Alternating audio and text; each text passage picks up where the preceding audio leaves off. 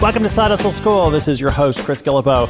All year long, I'm taking questions, uh, hearing from listeners about the projects they're starting, developing, growing, etc. It's just been so fun to hear what people are working on. I can't wait to see what our final results are going to be at the end when we look back and say, well, this is what so and so did, and this is where they were, you know, in January, February, March, and here's where they are now. Maybe they went down some different paths. Maybe they learned and, and shifted or pivoted to something else. Or maybe that first idea was the winner, you know? Um, it's just a, a real time experiment, the year of interaction, uh, and I'm grateful to everyone who is a part of it. So, today we've got a question from a listener. Uh, she wants to start a bring your own hygiene kit for public restrooms. How would she get started, and is crowdfunding a good option for this project? Let's dive into that question after the shout out to our sponsor.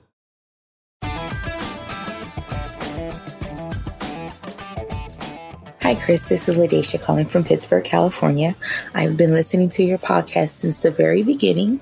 I do have a side hustle that I would love to start.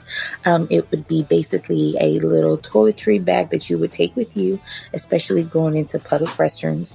I've run into this problem uh, many times where there was either no toilet paper, there was no soap, no paper towels, no toilet seat covers. So I wanted to start up um, a side hustle basically with that in mind. But the two main issues that I'm running into are uh, not knowing where to source product to get this started. And then number two, funding. Right now, I don't have the money to actually start this up.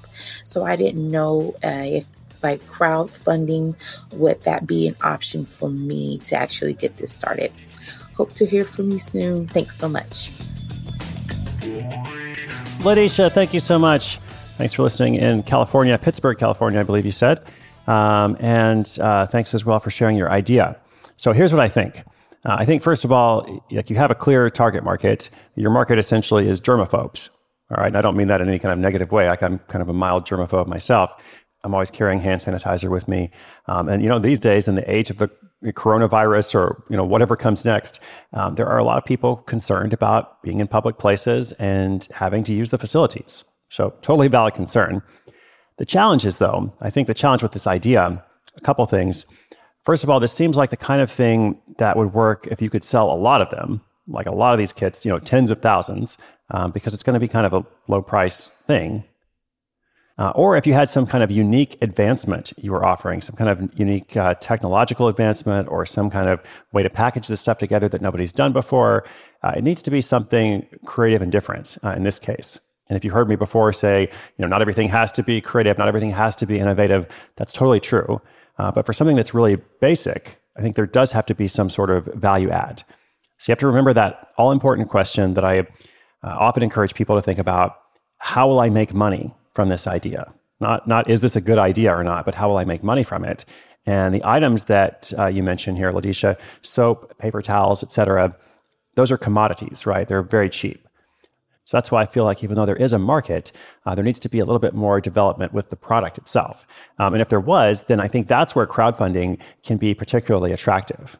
If you are able to come up with something, some kind of answer to that, like here's why it is a technological advancement, or some great improvement in the packaging of this, or some you know unique application method of it, you know whatever it is, um, that's where those kind of crowdfunding campaigns really take off. So it's not just a matter of the sum being greater than the parts, you know, with those items, uh, it's you know what is you know the big picture, promise, pitch, you know, and price, like we've been talking about uh, this week in the classroom series. So in short, I think you have the market right. I think maybe even something the market wants. You just need to think about you know why should they buy it from you, and how can you charge a premium price for it. Those are the questions that should keep you up at night uh, when thinking about this particular idea. And I don't quite know what the answers are. So, as I said, that's my concern with just talking about sourcing and whether you should crowdfund or not. I think it's a little bit more of a bigger picture issue. But of course, let us know what you end up doing. Uh, I'm always happy to be wrong. So, if that's the case, uh, that can end up being a lesson of its own. All right. Thank you again, Ladisha. And listeners, if you have a question of your own, just come to sidehustleschool.com slash questions. Really simple. We're going to feature them throughout the year, just like you've been hearing, along with updates from other listeners as they launch their projects. This has been episode 1154. Much more is coming up, so be sure you're subscribed. Tell your friends it is completely free. My name is Chris Guillebeau. The program is Side Hustle School.